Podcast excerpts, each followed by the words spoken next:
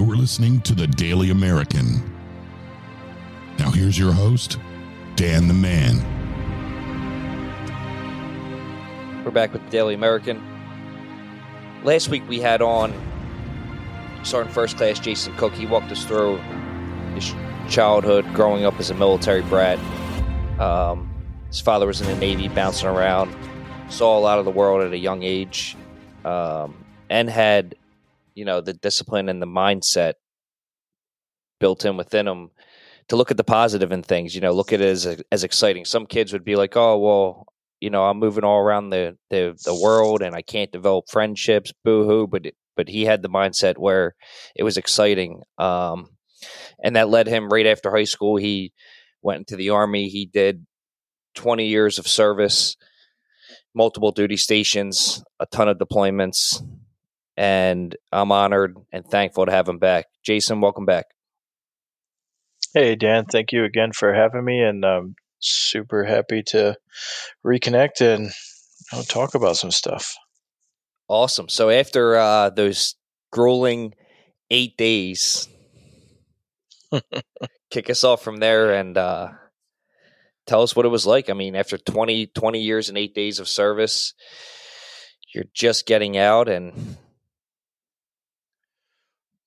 So, um, I'm a planner by nature, something I picked up, I think, in the second half of my career.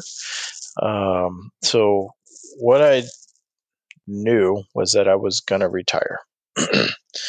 and when I did the math, it made more sense to retire at 20 years than it did to stay in like 25 or 30, just because at 25 or 30, you don't have enough time left in your life or employability because uh, you'll just be super old at that point um, to have another full career draw a second retirement. So I made the decision to get out right at 20 because that would give me the time I needed to have a complete second career and another pension uh, before I started drawing Social Security at the end of my life. Um, so that's why I, I, made that decision.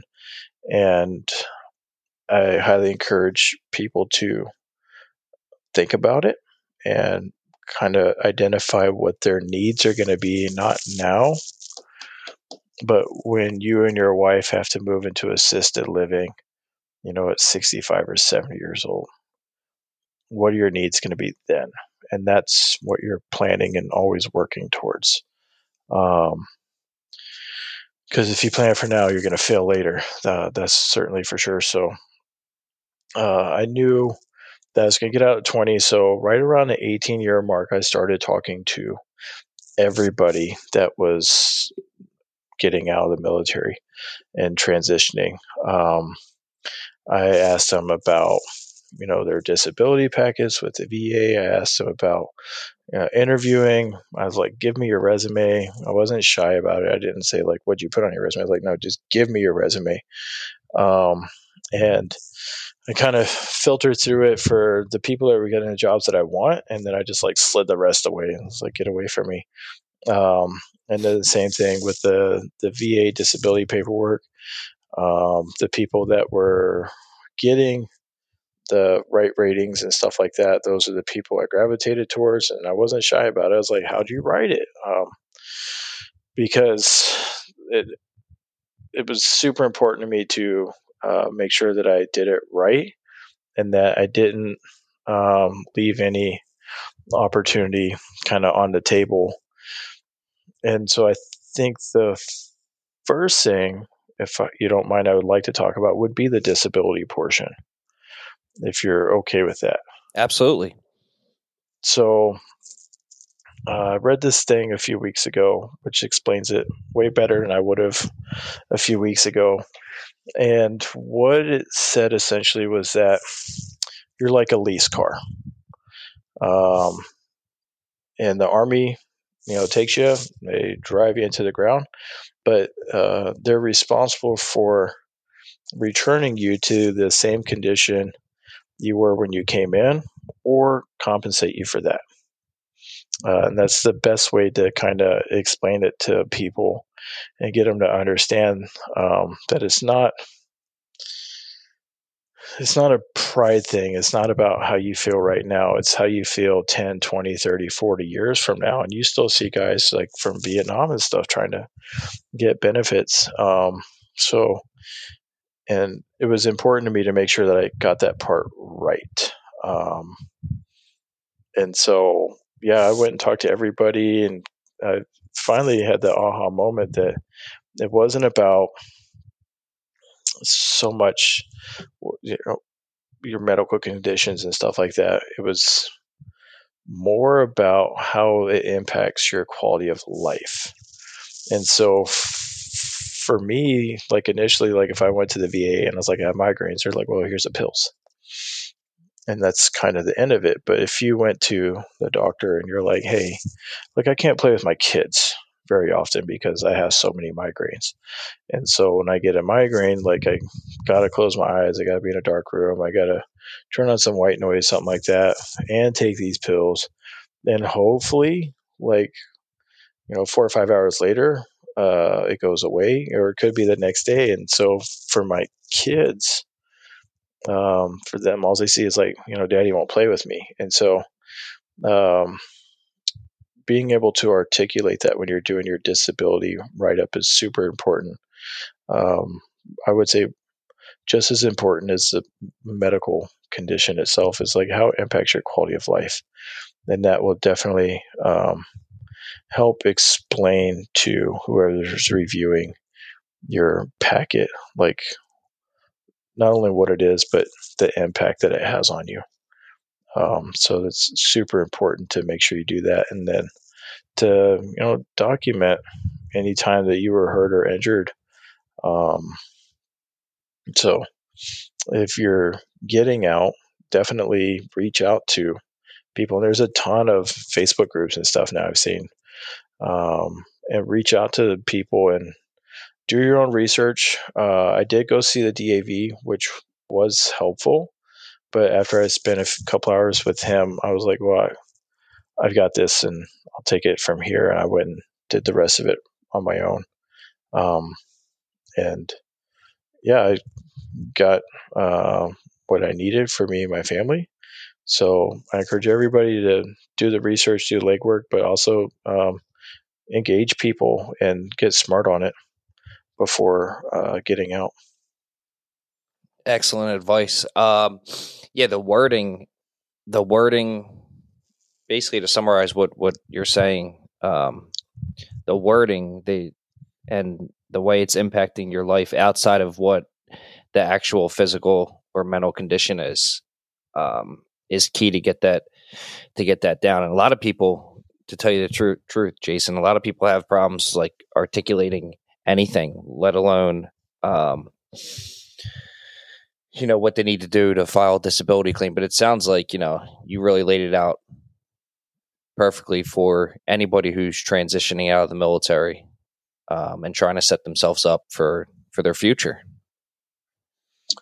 well it's just like any other communication you have to aim your message uh, before you shoot it at your audience and your audience in this case you know are doctors so if you just write down well my feet hurt that doesn't really say much. But if you're like, you know, I have, you know, bilateral plantar fasciitis, uh, which, you know, prevents me from walking far. And then, you know, the secondary effect of that is I have like knee pain and hip pain and back pain. Uh, well, that's a horse of a different color, but they understand that language. So definitely do your research. Perfect. What else do you have for us? um, getting a job. So I worked on my resume. I did not participate in the SFL TAP. Uh, not that it wasn't a great program. What is that? Uh, just that's the Soldier Family uh, Transitions Assistance Program. So Congress mandated that the uniform services uh, put money and staffing in a program to help soldiers transition um, because there were too many news stories and stuff about soldiers getting out and being homeless or uh, not doing well in transition. Um, and so, yeah, they uh, they put some money at it and uh, some energy. And for some people, it's been successful. Um, I applaud them for that. But I think the underlying issue, if you want to go way back, is we don't teach people how to, you know, live life and be successful in life. Um, and this goes like to high school. So in high school, do you remember them teaching you how to write a resume? Absolutely not. They don't teach you any valuable life skills. Right? But all those kids are going to graduate and they need jobs. Like, why wouldn't you teach them how to write a resume? It's almost It's ridiculous. mind-blowing. Yeah, it's it's And then we wonder why all these kids are living with their parents. yup. Our our educational system, especially you know, the I went to public school my entire life. Um, the public school system is just geared towards the nonsense that they want to teach, and it doesn't. You know, they should be. First of all, college isn't necessarily for for everybody, and that's pretty much No. where they push everybody towards. Yeah, well, they have great marketing for sure. Um, but shame on, you know, the, the educators because they're kind of, they're pushing it. Um, but like, how great would it be to see kids go to high school and um, take computers, take shop, you know, take welding, um, take like home economics so you can like cook for yourself. Like when I taught military science and leadership at Drexel University, there were classes in the dorms like at night to teach kids how to use can openers and stuff. Um, like that that's where the kids are these days and like nobody like teach a kid how to change a tire like um, teach them how to balance a checkbook teach them how to interview teach them how to write a resume. I just it blows my mind. I was taking art class and learning how to do stippling in my senior year of high school instead of how to get a job. Yeah, it's just it's it's setting up our, you know, our future generations for failure in a way. Oh, absolutely. Um, and it's, it's keeping the power uh, with the powerful. So um, it keeps people dependent on government subsidies, and uh, it's not in our best interest. Yeah, I wish I would have learned like you know anything about, you know, business or what an LLC is, or you know how to how to start a small business, or you know anything that would be valuable towards my life. But again, I skated by high school. I barely graduated myself, so I probably wouldn't have paid attention anyhow. But I I beg to differ. You probably would have because it would have been like applicable to your life and what was going on with you at the time. Uh, Romeo and Juliet really didn't uh, matter to me at that age. If somebody said like, "Hey, you're gonna have to like get an apartment and get a job, and like if you want to go buy a car, here's what you have to do," and then, oh, by the way, there's this thing called insurance that you're gonna have to pay for. Like, break it down on a chalkboard for me so I could see like I'm gonna need some money. I would have been super interested in learning that. No, you're right. You're absolutely right. Yeah, so would I. I, I would have as as well. You're definitely right. But yeah, Romeo Juliet and uh you know calcu. Uh, I w- I, ne- I never made it to the like calculus or any of those advanced math classes, but you know, unless you're, I don't even know who uses calculus nowadays. I don't know if engineers do or what, but uh, I mean, come on, this is just like, dude, it, it's it's just a little ridiculous. Uh, it is. It is such a missed opportunity um, because here we are today, and God bless them. Like a plumber costs sixty bucks an hour just to come to your house and look at your stuff. Not even touch it, just to look at it. um, because we don't.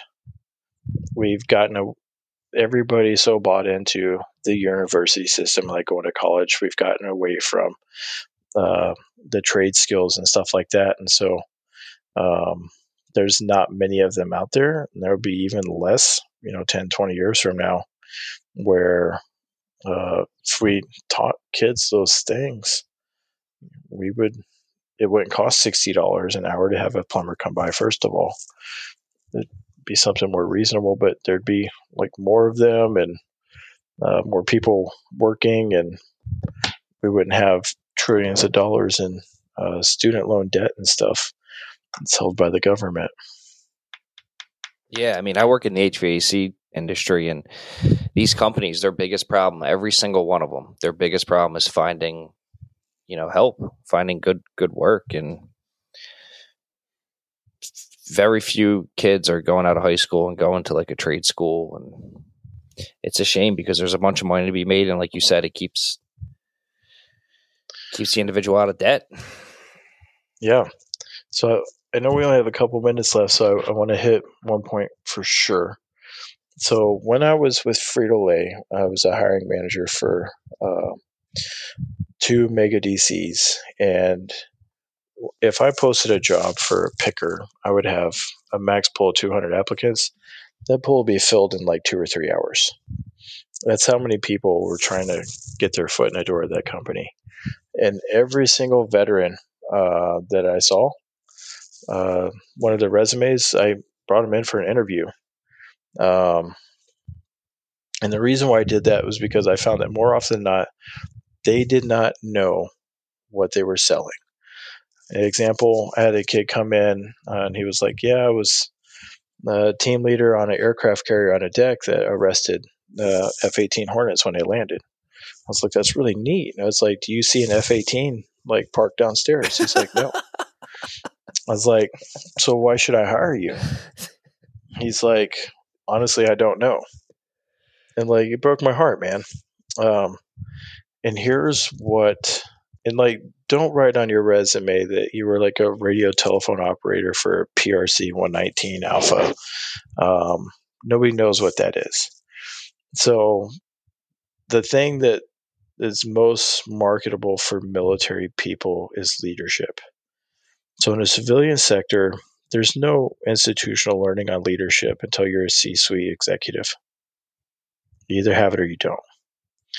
Um, but in the Army, there's institutional learning on leadership at every single level E5, E6, E7, E8, E9, you know, captain through whatever.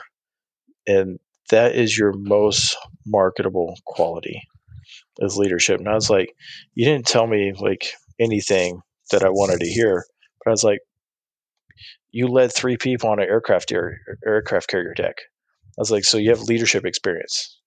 I need you to go down on my floor and I need you to lead three people. That's what I need. I can teach you all the rest of this stuff. Like I can't teach you that overnight. Um, so, and just so important when talking to the military people that they understand like um, what they're selling and what the corporate sector is looking for. There's a huge kind of uh, void there of leadership. And if you walk into an interview and you know a little bit about the products in the business um, and understand the importance of safety, you just you know ask them like, "What's your what's your problem and biggest challenge that you need me to get after?" Nine times out of ten, they're going to say like, "Well, we have a leadership problem," and that's where you sell the hell out of it. Now, I went to it used to be PNOC, it's PLDC, and I think it's uh, something else now, but the E5 team leader course, I went to, you know, whatever leadership courses you went to, and then how many people you're able to effectively lead by that point. Um, like you're in there like swimwear because that is more valuable to them than anything else. And don't get rid of the jargon um, and just understand like if you go in there and you you sell leadership uh, you're going to be really surprised at the results that you get and the offers you get. Incredible advice. Yeah, there's definitely a huge disconnect. Um, like you said, coming off of active duty and then trying to make it in like the corporate world because you know kind of like high school these kids aren't being taught um anything super super valuable um that they'll be able to to do in their or utilize in their actual life in, in the military i don't I don't remember personally. I could be wrong. Though. I'm sure, like you said, they had that Congress passed that that uh, bill or whatever for that program you mentioned earlier for transitioning out of the military. But you know, going into corporate headquarters somewhere with all this military jargon and it goes back to what you said earlier about our you know articulation and being able to take those skills that um, you gained in the military and tran- transition them over. I mean, even if you just Google, you know, I'm sure Google has some things, or you reach out to to past leaders like Sergeant First Class Jason Cook or whomever that you may know, and they'll help you out and they'll guide you through it. Absolutely. Question for you. So now, what's on the uh, what's the future hold for Mister Cook? What do we got going on down in El Paso, Texas? so the the next adventure is uh, me and the wife have decided to open a small restaurant. So we're actually looking at uh, some places this week and hope to have um, LLC formed uh, over the next like week or two and uh, moving into a space in the next few weeks to get that started.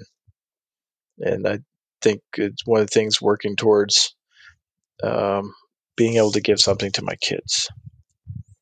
So that's what we're working on next. That's awesome. If I'm ever back in the El Paso, Texas area, you can guarantee guarantee that I'll stop by. Rolled, I believe that's that's going to be the name of it. That's going to be the name of our first place. Awesome. Well, anything you know that you've touched in the past seems to turn out to be successful. It seems like you know you you've done a lot even outside of the military, but the 20 years plus service plus eight days service on active duty.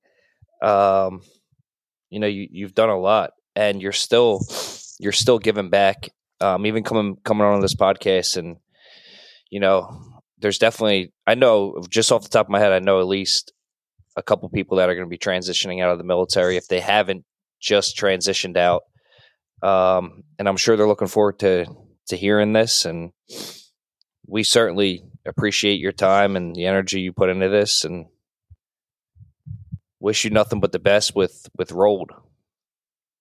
Well, I greatly appreciate it, Dan. And uh, for anybody listening, um, after I retired, I worked for PepsiCo, Frito Lay, uh, vendor management specialist for a nationwide uh, network of vendors, and then uh, most recently as a director of operations for a transportation company. So you can find me on Facebook or LinkedIn, and um, do not hesitate uh, whatsoever to reach out and just ask a question if you need some advice. I'm sure you're going to get some uh, some some DM slides or some messages on your LinkedIn after this podcast. I hope Jason. so. Yeah, absolutely. We uh, we here at the Daily American, we we always welcome you back and we appreciate it big time, not only for your 20, 20 plus years of service, but for the knowledge that you just dropped today on the Daily American. Well, thank you, Dan, and thank you for what you do and uh, sharing people's stories and uh, experiences. So, my hat's off to you, and I'd definitely love to see uh, that you're happy and healthy and successful at what you want to do, sir. Appreciate it big time.